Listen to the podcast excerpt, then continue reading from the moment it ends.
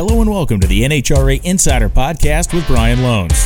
A huge explosion and fire for John Force. The car exploded going through the lights, and this is as bad a fire as we. On this episode, we're joined by Jim Yates and by Johnny West, two guys bringing education to Pro Stock and Nitro. It's going to be Tim Wilkerson. Wilkerson goes 391 2. We're going to get you up to speed on everything going on inside the world of NHRA Camping World Drag Racing. Perfect reaction time for Glenn. Triple zeros across the top of the time slip, and at the finish line stripe, it's Dallas Glenn. This is the NHRA Insider. It's Cruz Pedregon, 395.8, 324 miles an hour. A margin of victory of 26 ten thousandths of a second. Hey, everybody, Brian Lohnes here with another episode of the NHRA Insider Podcast. Thanks for tuning in again as we continue on through our 2022 NHRA Camping World Drag Racing Series season. We have a bit of a break here, of course. Uh, we know that we had a couple of weeks off between Vegas and Houston. Then we go back to back Houston to Charlotte, a week off, and then Virginia. So because this is a non race week, I wanted to explore uh, kind of a different subject and something that's been intriguing me for a while in the world of NHRA Camping World Drag Racing, which is this idea of people who are kind of educators in the sport. And by that, I mean two guys, Jim Yates and Johnny West. Eh, for Jim Yates, obviously the guy's a multi-time world champion in the Pro Stock Eliminator in 96 and 97, and he's been a crew chief for more than a decade now, and that's really been his primary role. Now, the work he has done with Camrie Caruso and her team has been spectacular so far this season. They've racked up some round wins, and they're looking like they are certainly a, a team that can go out and win a race. And it's certainly a team that is maturing week in and week out. And for Johnny West, of course, we know his MO as he has become uh, basically the, the go to guy for teams who are looking to organize their program, to get their program straightened out, and to kind of take that next step forward to go from being a car that is simply at the racetrack to a car that is capable of qualifying and maybe even going some rounds. And we've seen that with Rob Passey over the course of this 2022 season, most notably. But Johnny's been at it for a very long time, and I want to talk to him about his history in drag racing and this role that he has come to, to be known for now and has been over the last several years. And, you know, it's a interesting thing. I think when we look at you know this theory that a rising tide raises all the ships up, right? This idea that we have all these you know new teams and new cars showing up. Uh, we have great fields in pro stock. We have great fields really across the board uh, so far in 2022, and it doesn't really show any signs of of letting up anytime soon.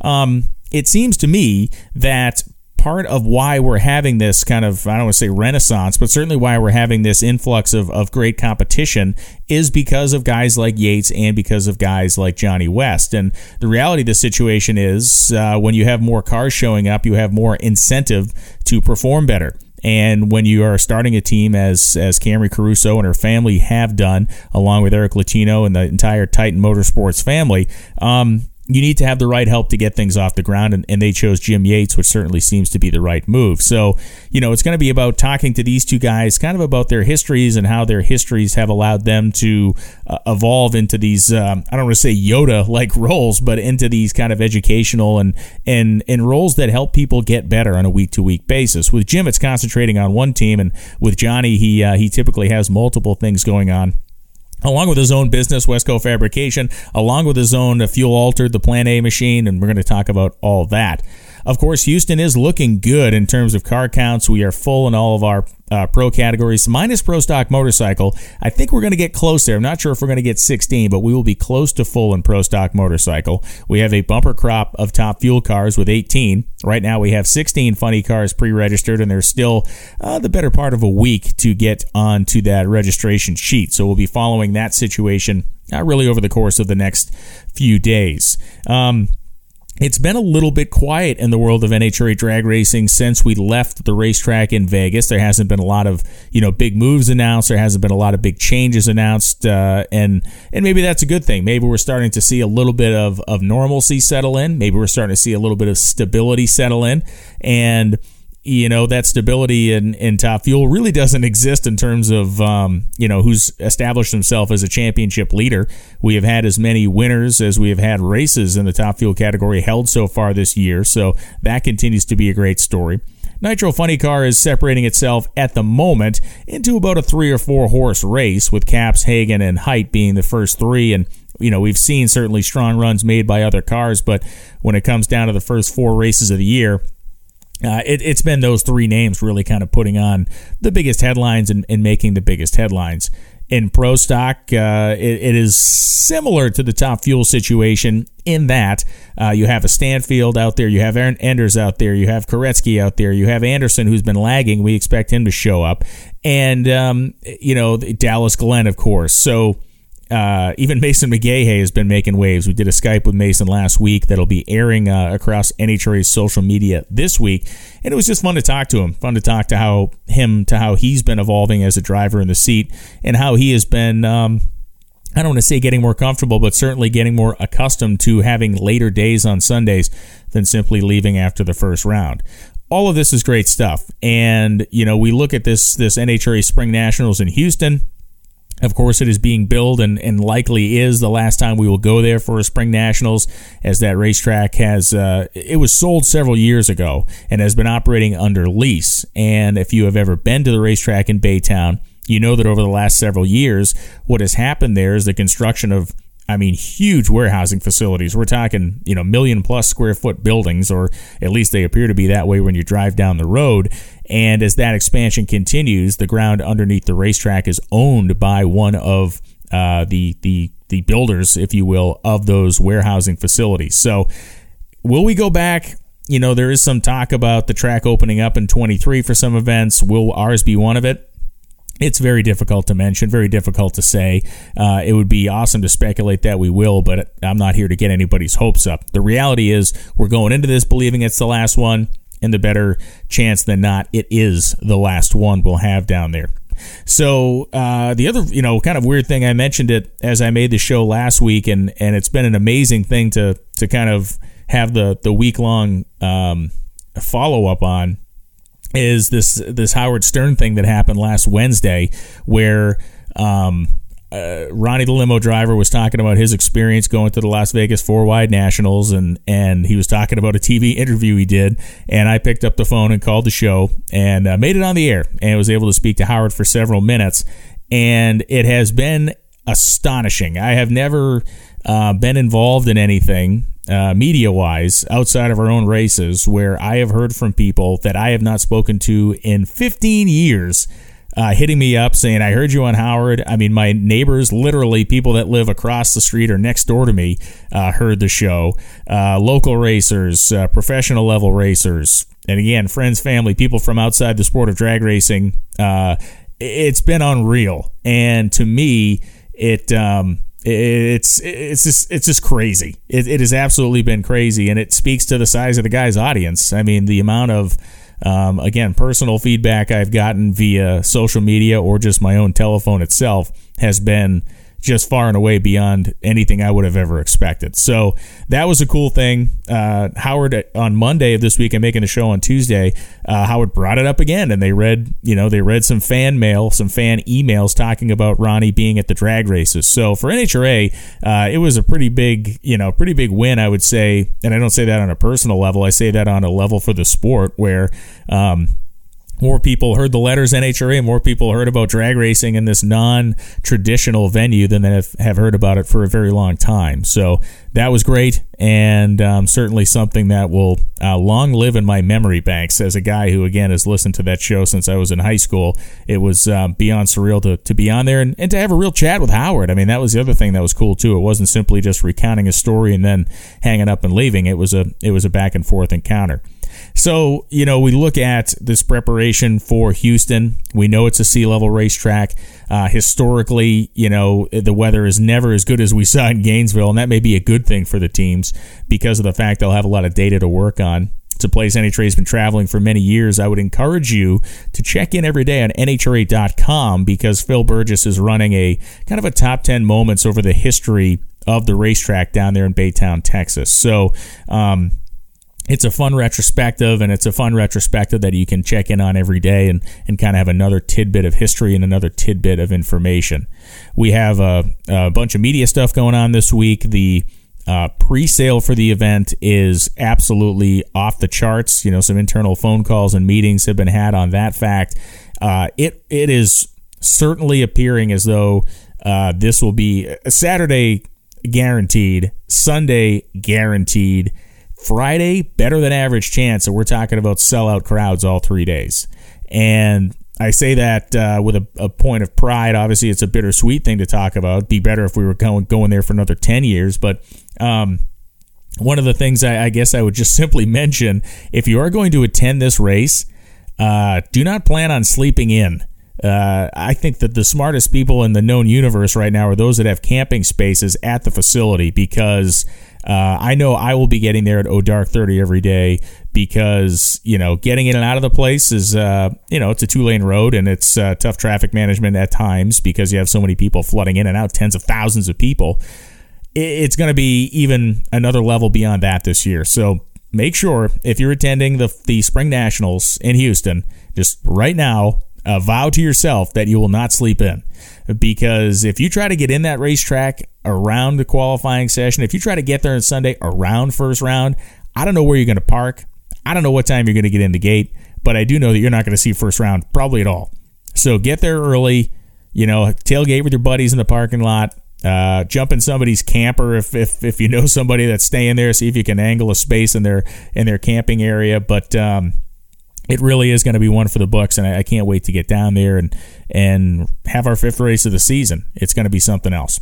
So that all being said, I think what we need to do now is uh, is transition into our first guest, and you know this um, this conversation with Jim Yates, which is obviously pre-recorded. I'm gonna I'm gonna bring you to it right now is great. Um, I say that because Jim is enlightening on, on, a lot of elements of pro stock. He's enlightening about you know his own career and his own methods of of teaching and education and how they've evolved over the years. And you need to stick around to the end of this one. One, so you can listen to the Johnny West interview, but two, because we discuss what I believe is the greatest, and then actually what it, what ends up becoming the two greatest single round whole shot victories in pro stock history dating back to the 1994 season. It involves Jim Yates, Darrell Alderman, and of course the unsinkable Buster Couch. Now that I've teased you with that, let's move on with the conversation. All right, so our first guest in this episode of the NHRA Insider Podcast, a guy who is a two-time NHRA Pro Stock World Champion in 1996 and 97, 25-time national event winner, Mr. Jim Yates. How you doing, sir? I'm awesome today. How you doing? I'm doing great, Jim, and I appreciate you taking some time because, uh, you know, to me, one of the great stories of this season so far has been, you know, the emergence of this this Caruso family team, the Titan Racing Engines power, and of course your role working with Camrie Caruso and the team to kind of get things off the ground. And it seems to be going pretty well from my vantage point. Oh, uh, it's it's it's been going awesome. I mean, just like you would have drawn it up in the off season, uh, Camrie has made such progress as a driver and we're really excited because we got great power from Titan. I mean, those guys are doing a great job. Uh, Mike Smith and and uh, Stevie John, they got plenty of horsepower, and it's just a matter of me trying to get it to the track and Camrie doing a good job of driving the car. And you know, she's doing. The, the, the tremendous part is her ability to drive the car right now. I mean, pro stock cars are a handful, and they're you know they're very specifically touchy machinery that, that you know you have to shift them just on time. You got to keep them in the groove. You can't be yanking them around. You know, they're not like a funny car or, sure. or a pro mod. You know, they're, they're, they're more of a finesse car. Uh, and she's just amazes me every time she gets behind the wheel. Uh, going down the track, I mean, Gainesville was a, a, a real eye opener to me when we put her out there on that night run Saturday night on a cold track, and she went right down there. But went 651. yeah. Pretty incredible with all that stress on her, you know, that, that, that okay, this is a one qualifying shot. We got to do it. Let's make it happen. And she did, which is, i am sure, a great confidence builder, not just for her, but really for everybody. Oh, it makes me feel confident I can put her out there. That's one of those situations, and there's very few of them that I've been in in, in recent years where I said, you know, I think I'd rather be in the car. Yeah. You know, I'd rather be the guy behind the wheel because I've got a lot of experience going A to B. Um, and you know when you put them on a touchy track like that, and it's cold, and it's going to be extremely fast. And uh, she went out there and just man, she just did a great job of driving the car, and and that, she continues to impress me.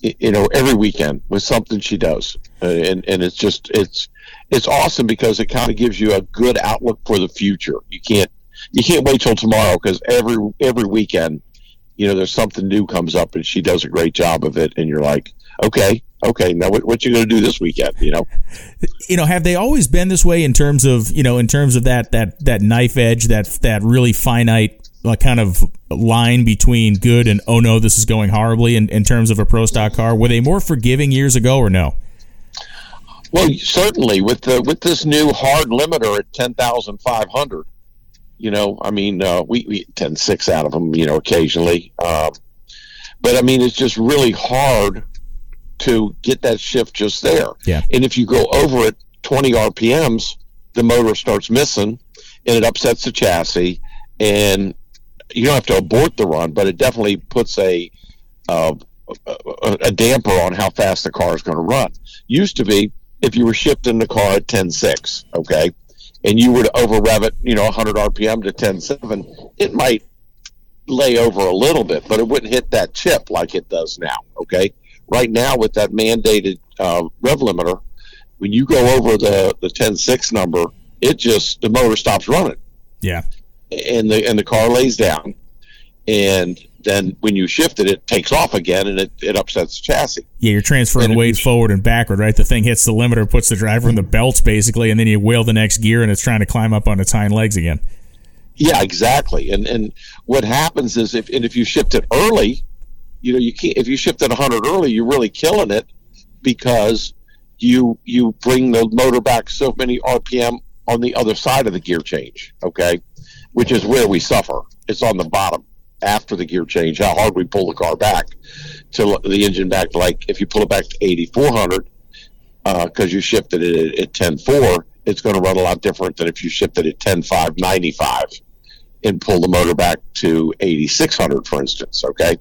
So you, you can't just shift it early to get around that. You know, you've kind of got to kind of get it as close to 10.6 as you can. And, uh, so so you're really in a fine spot. But used to in the old days, it never it wasn't that critical. Sure. But but right now we're trying to get everything we can out of the engines, and we've got the power band, you know, kind of shrunk up a little bit on them. So you want to keep them right in that narrow power band. And uh, if you if you make a mistake, you know, you just it just definitely hurts the ET. And and I'm just uh, you know really surprised at how what a great job Camrie has done trying to try to get as close to that 10-6 number without going over it and not short shifting it. You know, you've worked with with so many drivers since you kind of transitioned into the crew chief role about you know ten or eleven years ago, and one of the things I'm interested in is is Jim Yates when he first became a crew chief, like primarily a crew chief in that 2010 2011 timeframe. Would he be as good a teacher now as would you have been a good as good a teacher then as you are now in terms of working with a driver who was totally green to a pro stock car as as far as this winter goes in terms of Camrie? No, absolutely not. I mean, back then I didn't have the patience that I have today. Yeah. You know, it's one thing when, when you're used to running your own program and driving your own car and being, you know, king of your own castle. You're, you, you know, you don't, uh, you don't have a lot of patience with with uh, with with accepting things a different way. Uh, sure and my, my first gig as a as a crew chief was working with Johnny Gray and Shane Gray. You know, and Johnny Johnny's a pretty demanding guy. You know, he Johnny Johnny's got his way, and uh, he's been pretty successful at it. So you don't really question him that much. But but I mean, it's hard to adapt to that. But I got I got a pretty good. I probably got a pretty good education under Johnny and then and then Shane and and um, and we did really good with Shane. I mean, you know, Shane yeah. we uh, Shane had driven cars and, and he had, they had a, like a Pro Street commit, uh, Nova, I think they had that they drove with a stick in it. And I mean, by the end of the year, Shane was he finished number four in points that year. We won Pomona and had a really good year. I'd say a, good, a very successful year with Shane. But um, my my teaching pattern is a lot different today than it was back then. Yeah, it's interesting. It's interesting kind of how that perspective changes over the years, right? And, and kind of how you, you kind of learn and see. And, and I'm sure you've become more in tune with, with kind of recognizing people's tendencies and, and maybe how people learn over the time you've been working really specifically with drivers and, and of course, uh, you know, being the kind of chassis guru that you are. Well, it's, it's different today than it was then because, you know, when, when you're, you know, Shane was older and he's a guy and you can kind of be hard on him. Yeah and and you know it, it's it's a different uh, relationship than you have with, say, for instance, a, a Grace Howell or a Camrie. Okay, whereas you're dealing with a girl, and they're young. You know, they're, I mean, Camrie's young. She's only she was 23 when we started this thing, um, and that's young, especially when you're 68 like I am. Uh, relatively young, but it's young in, in years. And, and uh, trying to relate to a person that young takes a different mentality, and especially to a, to a young lady like Camrie, um, where you're trying to re- yeah you have to reason with them. You just can't tell them do it this way because it's my way. You know, you have to explain it to them, and and she has a really good understanding of mechanically what's going on with the car, and that's what I try to. That's probably my biggest difference today in my training method is I spend more time explaining to her the reasoning behind what we're doing. Gotcha. And she appreciates that because and i keep telling her we're to you're going to know every part on this car. You're going to understand every part that makes this car run. And that's going to help you be a better driver because you'll understand what a line lock is okay and what a sway bar is and what a four link is. Uh, and the more she understands that then the more she'll be able to relate back to me when she's going down the track or when she has an issue what the problem was one of the things I think is very interesting, and and it has to be on your end as well, is you know for a fan, a pro stock car looks like a pro stock car. If you if you put a '99 Firebird next to a next to a 2022 Camaro, yeah, the body shape is different, but people look inside and just see a bunch of tubing. Um, how much have things evolved, and in what direction have they changed over the course of, let's say, the last 10 years in terms of the technology that you deal with now that you really either didn't have access to then or didn't exist then? Oh shoot the the brakes today are so much better than they were 15 years ago. Uh, the, the braking system the suspension the way the car is set up the shock absorbers are have evolved. There's probably been 10 iterations of rear shocks on these cars in the last 15 years at least 10 wow. There's so much more refined. I mean and the cost is the cost reflects that. Yeah. Um that you know they're they're very uh they've come just a long, long, long way. And the, the technology that's been evolved in the in the shocks, and then the struts, the front struts, have become, you know, we, we can control so much more on the struts, down track, uh, rebound, down track compression, uh, starting line uh, uh, rebound. I mean, so many adjustments can be made today that we couldn't make 15 years ago, which makes the car more uh, I'm going to say easy to drive, harder to tune. yeah, that's my problem, and easier to drive because the car is more under control going down the track. You know, the struts have a lot further travel today, so the wheels are closer to the ground when you wheel stand. So, you know, they get they get the tires back on the ground quicker, so you can steer them. Um, just so many things. The the, the ge- geometry in the front suspension has evolved. Um, you know, it, it, pro stock is constantly evolving. I've, i know that they've kind of put the hamper on the engine ev- evolution with the rules that they've made in the last five or six years. Um, you know, with the RPM limits yeah. and stuff like that.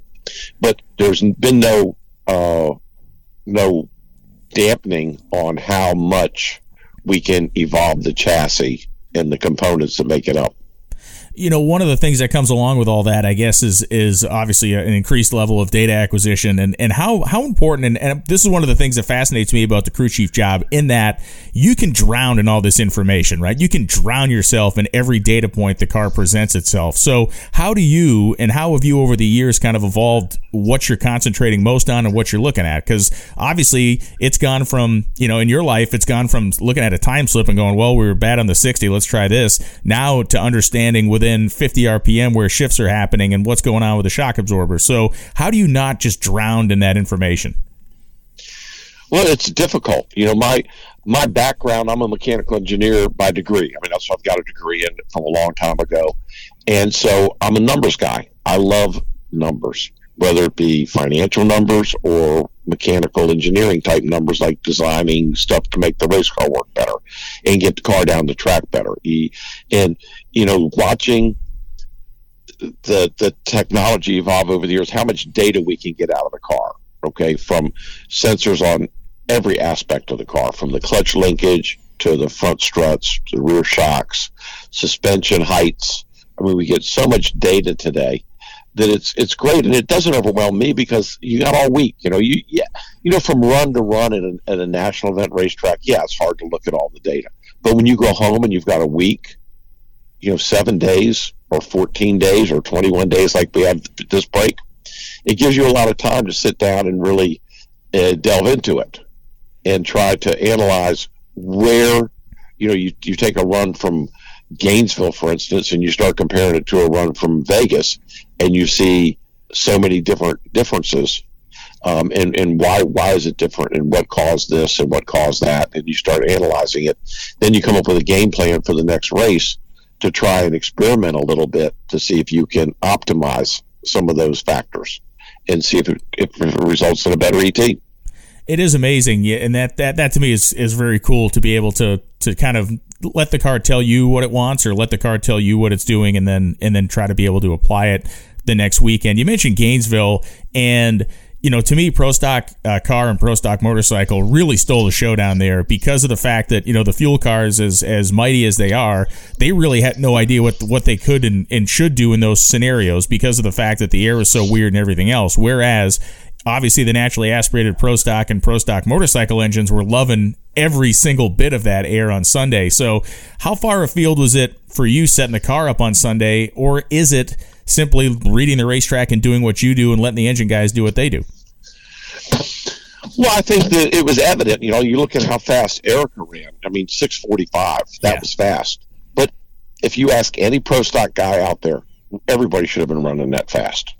You know, that we had the potential, but with the situation where we only got one qualifying run, yeah, and then you get you know first round of eliminations, and everybody's nervous and they don't want to throw something out there and have a problem with it, you know, not get down the track.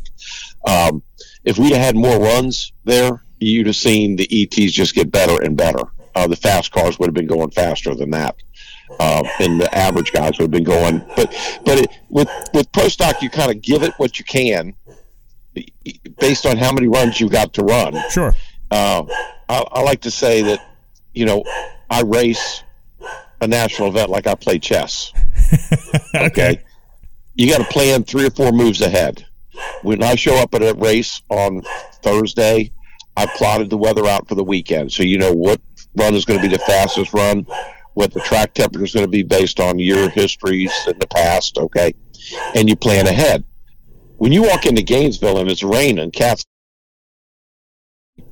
and you don't know if it's going to clear up and when it's going to clear up and how much time you're going to have to make a run, um, it doesn't give you a lot of opportunity to try to to yeah, figure out moves. a course to make yeah. the fastest ET of your life. Okay. um, uh, and I mean, that was the situation there. And, you know, hats off to a team like the elite team, what they did with Erica's car to get it to run that good. But of course, uh, also Aaron Stanfield ran really good, I yeah. think, Friday night. Yes, he, did. he went a 46 or something. And he went 45 something on Sunday also. So they had a combination run in that weather. You know, with, with us, we had never been in those conditions. And typically what we do, I think this is the answer to the question, is typically we do, we go back to where we've been in those kind of air conditions before.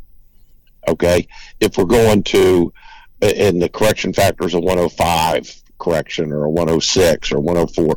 We know we've raced in those conditions. You go back, pull up runs that you've run in those conditions. You know what kind of gear ratios to run. You know how much clutch you need to run. You put it together. He goes out there and you make a run, and then you fine tune it as the weekend goes on. Okay. When you get to to Gainesville and the correction factor is one flat, and you've got uh, 70, 80 more horsepower than you've ever had in a national event, you're like scratching your head. Okay, uh, you know, for me, I can calculate. Okay, I'm going to take X amount of gear out of it to get the power down to where we can control it. But you know, you're not you're not pushing the envelope at that point. You're just slowing the car down and and getting it under control to go down the track. And then as you you make a run, then you can you know then you can tickle it a little bit and try to find a little, you know, put a little more power to the ground and see if if the chassis and the and the track will take it. Um, and that, that's the beauty of it, you know, just trying to find the best combination based on your records, and then put it put it to work on the track, and then evolve it as the weekend goes on. Yeah, it's a it's a very systematic approach. And and one last question I had for you, and this isn't really a question. It's a story that you and I have discussed before. But you mentioned the chess game of drag racing and and kind of needing to really plot moves before you actually make them. Um, to me, it's the greatest hole shot win in pro stock history. 1994. You and Darrell Alderman, uh, Buster Couch tried to red light you and failed. And I, I I know I know the story, and you certainly know the story because you lived it. But I really want everyone to hear this because it is, to me, you watch the video of this, and you went up there with a plan against a guy who had a significant performance advantage over you, and you executed in a way that probably nobody else has ever done in history. Well, you, you got to understand. Back then, the Dodgers were outrunning us probably by a tenth of a second. Huge amount, okay? yeah and, and Darrell would never give up anything on the starting line, no matter how fast his car was. He was a very astute driver. I mean, he was aggressive. He he was, but he also, and you have to take advantage of that. That's the beauty back then. Okay, when we would go to the starting line, there would be three people on the starting line: you, Darrell Alderman, and Buster Couch. Okay, and you had to know Buster, and you had to, you know, Buster had a personality. Darrell had a personality, and Jim's got a personality. so, and and I, because we didn't have the performance level at that point in time, and we were just starting, we were working with Mask, and it was the beginning of our, our thing there. Okay, so we didn't have the performance level, so we had to take advantage of all those things. And knowing that Buster, Buster loved Darrell. Okay, good old Southern boy. They got along great, you know, and and, and so you had to know that Buster was going to look out for Darrell. Okay, so I go up there and I got to run Darrell. and by then they didn't have the auto start. Correct. It was okay, all on his switch. Yeah. It's all on Buster switch, right? So you roll up there, and and you Darrell was not the kind of guy that said, "Hey, I got the faster car. I'm just going to go in here and light the lights and we'll race." Okay. Darrell had an ego and Darrell was very good at what he did. Okay, I'm not knocking him at all. Uh, he would never just give you a head start. He was going to leave with you, eh, no matter how fast his car was. He was going to try and leave on you every time he raced you. So we go up there, we light the first. Well, we sit around for a little bit, and then we finally get the first light on. And we're sitting there, and Darrell won't put the second light on, and I won't put the second light on. So finally, we have a little burn down, right? And finally, Darrell puts the second light on. Well, I'm sitting there and I go like, okay, uh, if, if as soon as I roll in, Buster's going to have the tree on. Okay, Buster's knowing what's going to happen, and Buster's going to try and Buster's going to give Darrell the advantage because Darrell's been sitting there. When I roll in, I'll be flat footed and he can he can give Darrell the advantage, right? So I waited and waited and waited, and I got. I mean, I, I got to admit, I got lucky, but I mean, I pushed the limit. I was going my full seven seconds, whatever they'd allow, and you know, Dar- Buster was not going to give me the full seven seconds. He was going to cut me short. Okay, he was he was because he was you know he liked Darrell. He yeah. thought he, he had a lot of respect for Darrell, and Darrell was a straight up racer. Darrell would never play no games, and at that point in my career, with the performance we had, I had to play games sure. to win rounds. Okay. Um, so anyway, I waited till the very last second, and, and when I rolled in, I rolled in. I had, and I knew what was going to happen. I knew the tree was going to come on right away. I didn't realize it would come on quite that quick. Okay, but I knew the tree was going to be on like instantly, and I rolled in. As soon as I rolled in, I was on the chip, and fortunately for me, Buster had the tree on right away, and I was gone. And Darrell was still sitting there. He didn't even know what was going on. You know, he was taken by surprise that uh, as soon as I staged, the tree came on, and he, and he, was way late, way late. And I got down there, and I, I think he outran me over a tenth of a second. Yes, to the finish line. And you know the good part about racing that guy was you get to the finish line, you get out of the car, and you're putting your hat on, and Darrell comes over and shakes your hand, and you say, and he's just laughing.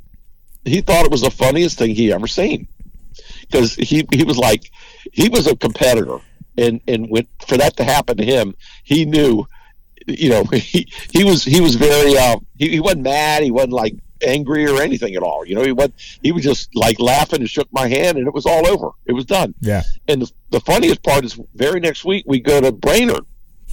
Okay, we're in Brainerd, and I got to race him again in the semifinals. and same thing, but a whole different scenario this time. You know, he gets in a burn down with me, thinking that I'm going to burn down, burn down, burn down and I roll as soon as he started rolling forward, I rolled forward with him and staged on top of him. So both stage lights came on at the same time. And he was thinking that I was going to sit over there for another seven seconds. Oh man! Where mentally, okay, and of course Buster was right in the middle of the whole thing, had the tree on instantly, and I left on a tenth of a second again and beat him again, back to back races by wow. a tenth. I didn't realize that and, it happened twice in a row. Absolutely, and that's we ended up winning Brainerd. That was my very first win after beating Darrell in the semifinals. That is freaking awesome. Uh, it's great. So it was. Hey, I never caught him by surprise like that again. I'll tell you. Darrell believed in the old "fool me once," you know. Shame on, shame on you. Fool me twice. Shame on me you can't use the same trick on him, and I didn't. You know, you can't use the same trick on him back to back weeks. But uh, anyway, it was it was fun. It was a lot of fun back then, and I'd like to see that become more of the the norm in pro stock. You and me both. Yeah, you and me both. Drivers. I'm not talking about the two three minute burn downs. I'm talking about the, the just the little jack around things to kind of get the fans excited, because pro stock we got the most personalities. We have the most ability to excite the fans with the cars by the most, doing that kind of stuff. and the most youth. I mean you look at the drivers in this category there are so many kids in there now that it's amazing. Yeah quit bringing that up. Holy cow. They they scare me. They're so good. I mean you look at the drivers we got out there today that uh, i mean i'd hate to be behind the wheel racing on sunday. I like to qualify but i don't know if i'd like to go out there on sunday and have to run against them young kids. I mean, they're just incredible and and I mean that's what brings excitement is is the fans can get behind these these kids. Yeah. And hopefully that brings more youth into the sport as far as from a spectator side. For Seeing sure. these young, you know, twenty year olds out there competing and kicking butt on on the on the world champions and, and winning races. No, it's a great thing, man. I'm glad that uh, I'm glad you're in the thick of it. I'm glad that the uh, the season has started uh, with great success for a you know for a quote unquote fresh operation. It's uh, it's been impressive to watch, and you know every one of these round wins that Camrie gets uh, certainly puts another you know little bit of confidence into her, and certainly helps the team move forward. So, Jim, I, I certainly appreciate you taking the time today. Great insight, and uh, man, I love the Alderman story. It's fantastic. it was fun to live. It's even funner to talk about it. Thanks, Jim. The results were good. All right, so our second guest in this episode of the NHRA Insider Podcast is a guy that we see at the racetrack basically every week. We just don't typically see him with the same team. He is Johnny West. Johnny, how you doing, man? Oh, I'm doing great. Loving the weather here in Phoenix and just enjoying life right now. You're at uh, Westco Fabrication World Headquarters down there, which is your business in Arizona. And I guess the first question is, how's business? Uh, you know, it's always gonna. It's been the same for 20 years now. It's not going to be a million dollar a year business, but it's enough to support me and my family. And, you know, we're just putzing away on a lot of support stuff for the race car teams. And that's one of the things I want to first touch on is the fact that you know we're going to get into your mechanical knowledge and background, but but you manufacture a lot of parts that are used on a lot of these cars. Talk about some of the things that uh, that you actually work on and, and have created, I guess, down there at Westco.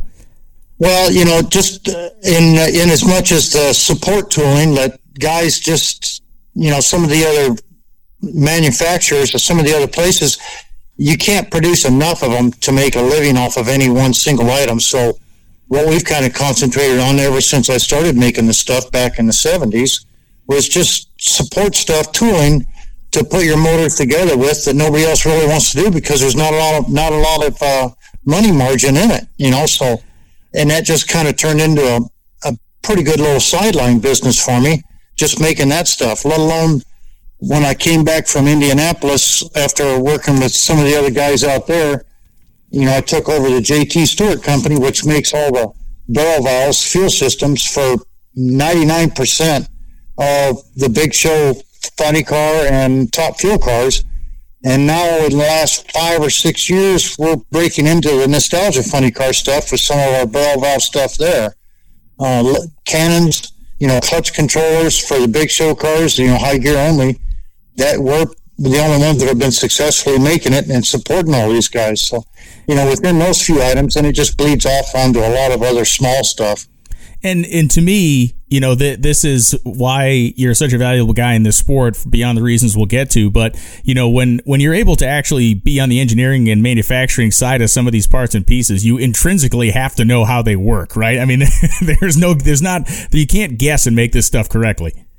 Well, you know, when when somebody out there in the field has a little bit of a hiccup, especially when I'm out there with them or at the races, like right now, I'm helping Lagana and and Richard Hogan on the top fuel car with uh, Billy Torrence. So that gets me out in the field where if guys have any questions or if there's something they want to do to one of these other parts, can we do it? You know, at least I'm there right then to be able to answer a question for them or, or walk them through what's going on with the part and and that's kind of leads us to the topic I really want to get to. And and we had a, a segment on our show. Jamie Howe interviewed you and, and Rob Passey and, and talked about the work you had done with that team. And and this is something you've done with a lot of teams now. And to me, it's a very impressive thing because when you work with these teams, these are not the uh, you know these are not the rich guys with the, the bottomless pockets. These are pretty real world fuel racers, which you have been your whole career. So I want to talk a little bit about that. When when someone picks up the phone and calls Johnny West and says, "Hey, can you give us a hand?"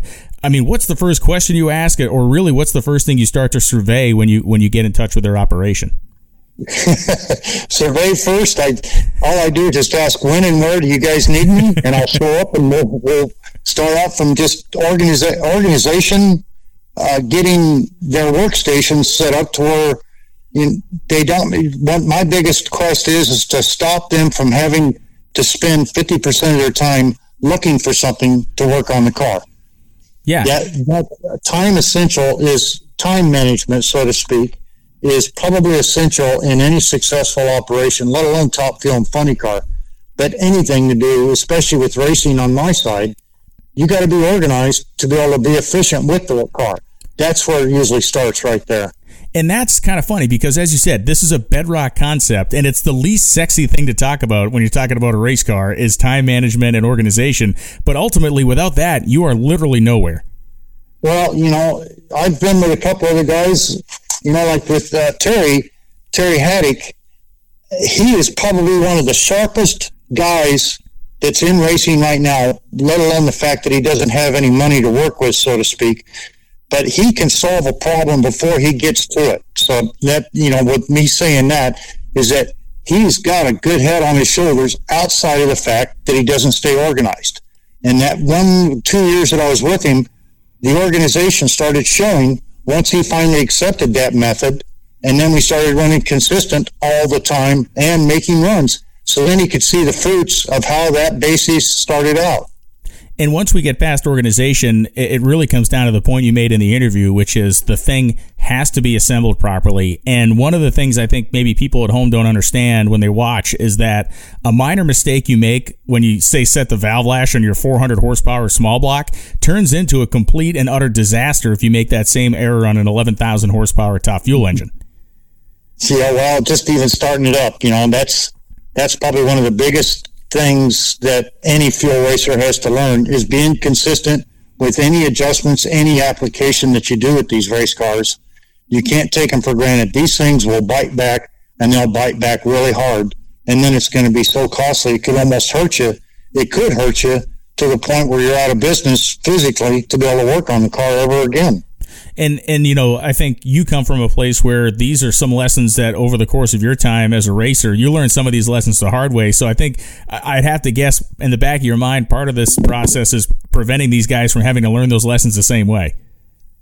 Well, you know how do, how does a guy get the experience or how does the guy get the knowledge to be able to take care of these cars and, and run them? Well, that's because of the failures that I've had to where I've I've been fortunate enough not to have it disastrous physically to me. Yeah. To where I've learned, hey, this is going to be ugly if I continue doing it like this. So with that, you know, with that knowledge, this is what I try and bring to some of these other guys in helping them understand how important it is to do the job exactly the way it's designed to be done. And what I think so interesting is you mentioned, you know, you're working with the Capco team. You're going to be out there in Houston because Billy, uh, Billy's running the car down there. And I mean, obviously your role there is your role there is a lot different, or maybe it isn't. Let's talk a little bit about that as far as where you fit in the puzzle of running Billy's car. A lot of it is just being hand in hand with Richard and Bobby Lagana. They both cars. Actually, there's four or five cars now that we have as a, have as a clone to Steve's car so all we're doing is just following format and then making the last few minute calls up there on the starting line, like two pair back. What do we do when we see something different going on with the track? I think that's where Bobby and, and Richard have, have focused on trying to have me go up there and help as another set of eyes that's not going to stab them in the back a year or so down the road. And that's a thing to consider too, right? I mean, it, you have to be selective, especially at, at their level. You got to be selective with who you're kind of letting in the club, and and you know, I don't know how you feel about that being an honor, but to me, it certainly seems like it is. Oh, you know, I, I was just I was leveled when when Bobby called and said, "Hey, we need you to come back to Indy. We're working on a project, and we want you to come back here for a couple days before the PRI show." I thought I'd kill two bird, birds with one stone, like they had some kind of a, a project that they wanted me to make for them but they wanted to keep this off the phone, just talk one on one. I get back there and he says, okay, here's the deal. We want you to come and help run Billy's car with us. And I was like, I, I that was, wait a minute. what are we talking about here? You know, I just didn't have any idea this is where they were going. But, you know, talking with Richard quite a bit and Bob, but Richard was, his statement was what brought it to me is like, well, you're one of the few guys that I've learned over the last 30 years through our dad is that I can trust you not to hurt me down the road. Yeah. Yeah. And that's uh that's a an amazing thing. I mean, this is such a small sport in so many ways, and there are so many people who don't learn that lesson, or they learn it the hard way, and then we kind of never see them again, right? And and so you've seen those guys come and go. Well, yeah. Um, you know, as far as I don't even call myself as far as a crew chief, I'm more of like a, a firefighter that can see how the fire is going to get begun to start. But you know, you got you just want to look at how these things work and be careful with them and make them produce to the potential of what the car has and or the equity that's inside the trailer. If a guy only has one spare motor, you don't want to go out there and try and run a funny car to run 380 flat. right. yeah. You know, but with with Torrence, performance is not an issue as far as as far as the insurance policies that are in the trailer. Nobody, they, that's not a concern of theirs. Their first concern is to make the car productive and perform. And that's that's our point of view right now with the race car. How much value, you know, does your life experience in this sport, you know, and I guess this is a double edged question, but do, do you think that you were a call that they wanted to make because of the respect a guy like Bobby has for you. Bobby knows how you race. You race very hard scrabble. You race smart. You did it the way you could do it. And obviously that's how his family raced for so many years. Is there a, is there a built-in value in that? I mean, it's, it's, again, that's kind of school of hard knocks mentality that those guys came from as well.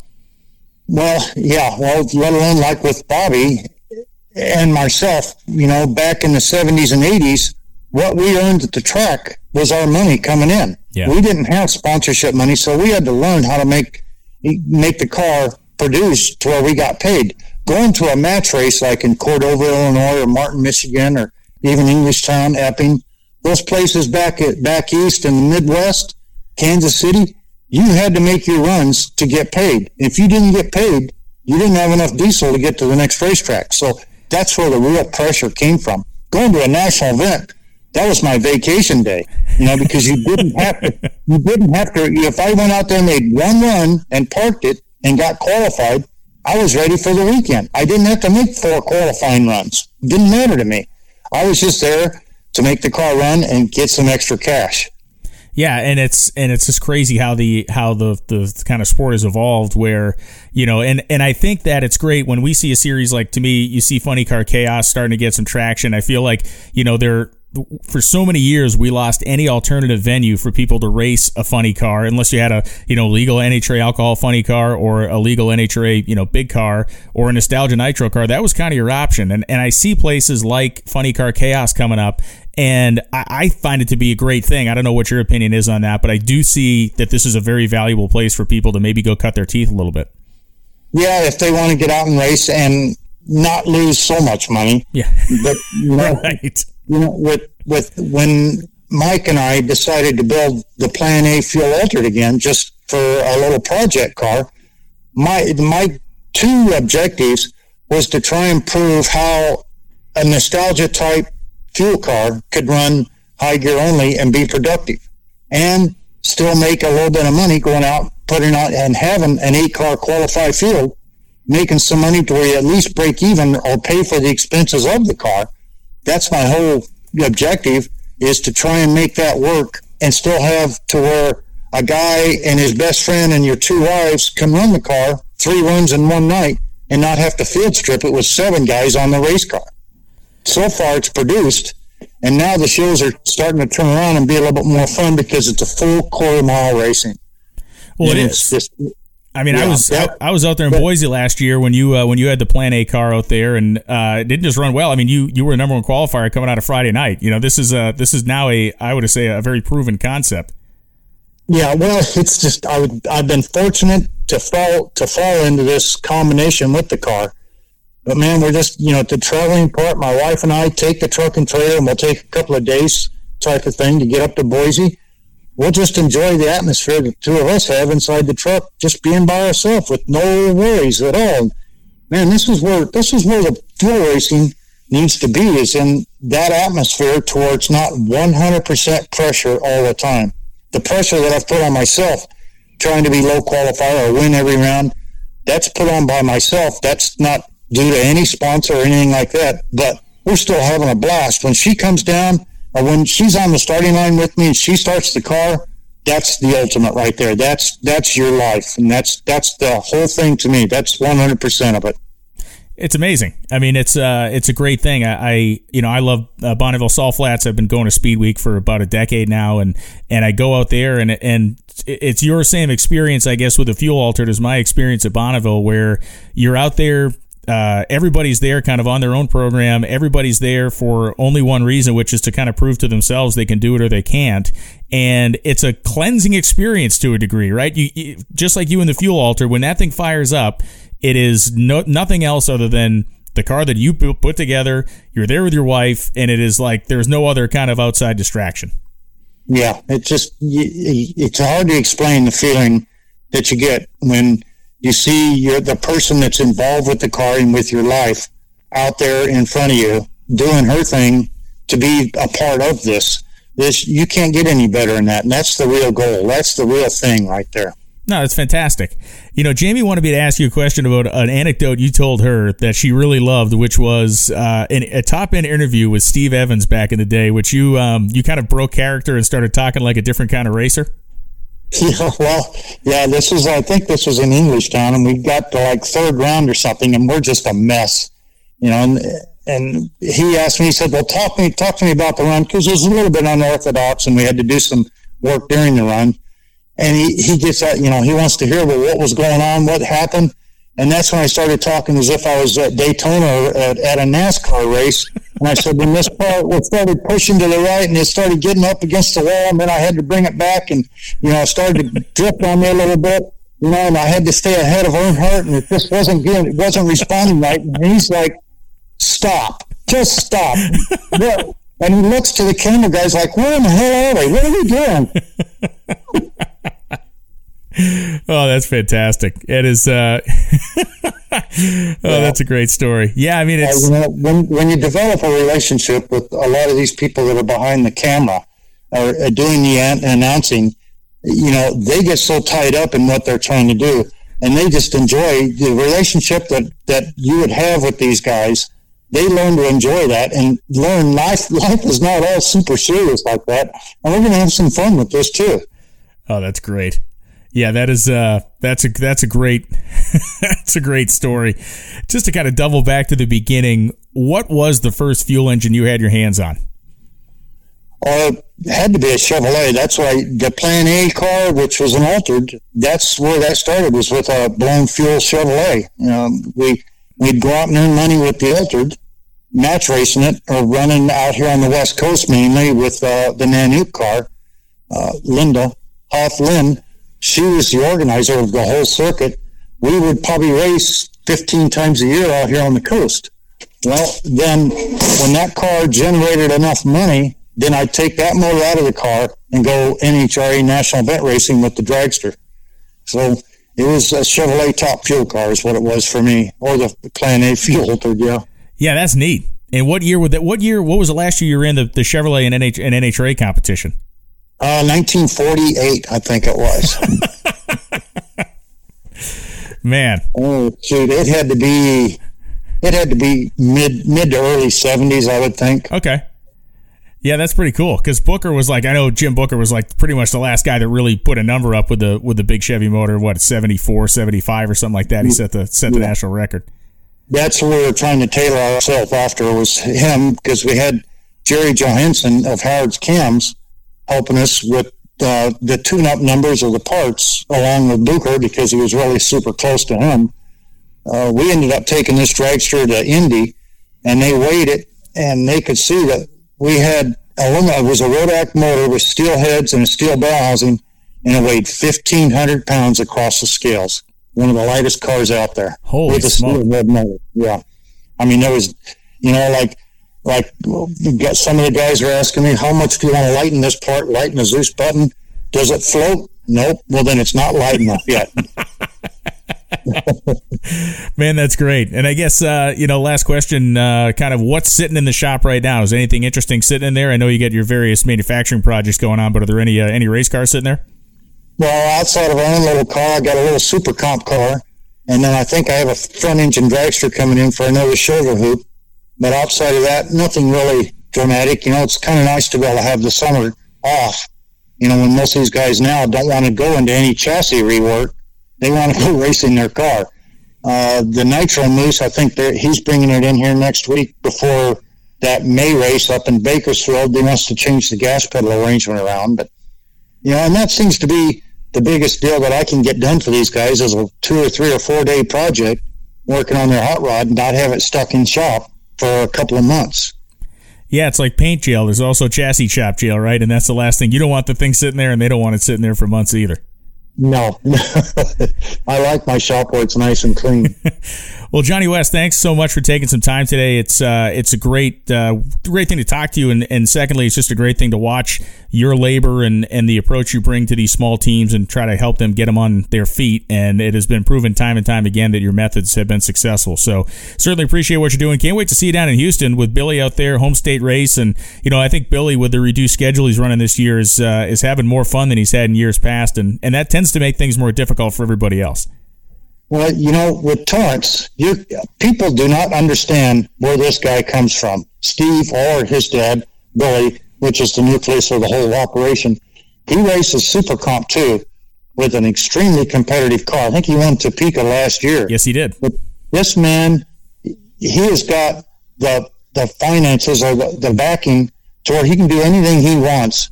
And he takes that Super Comp trailer and the race car out to the racetrack. He sleeps in the trailer on an air mattress for the whole weekend. That's now, awesome. there's a hard, there is a hardcore racer in that man, and you got to give him all the respect in the world, especially when he doesn't let anything like an eagle or something get in the way and put him on a pedestal to where he's better than anybody. He's just like he says, I'm just a poor old boy, and this is the way you live. Yeah, I mean the guy's great. When when he won that first round of uh, race in Gainesville and he pedaled the car and we talked to him at the top end and they asked him what, what, what were you thinking? He said, "Well, that was that was damn near terrifying." and it's like it was a great answer. He didn't stand up there and puff his chest out and talk about how great a job he did. He said, "I'm hanging on for dear life out there. It was great." That's the truth, too. Johnny West, thanks so much, man. Okay, dude. Thank you. Talk about two neat guys that just have had such neat history in the sport and so candid with their answers. And it's just uh, two people I respect immensely for all they've accomplished and really all they continue to accomplish in the world of NHRA drag racing. It's uh, it's neat to be able to tap into their knowledge and certainly their experience and how they bring all that really to the table to help others. And uh, at this point in their careers, they are the educators of the sport, and that's why this show kind of carries that title. Thanks for listening to this episode of the NHRA Insider Podcast. Of course, we'll be back next week with a pre-Houston show. We'll kind of get everybody set up for that event. It is going to be unbelievable down there in Houston. It is already talked about, basically a pre-sale, sold-out event, and it is going to be absolutely insane. Thanks for listening. We'll see you again next week here on the NHRA Insider Podcast. I'm Brian Lohnes.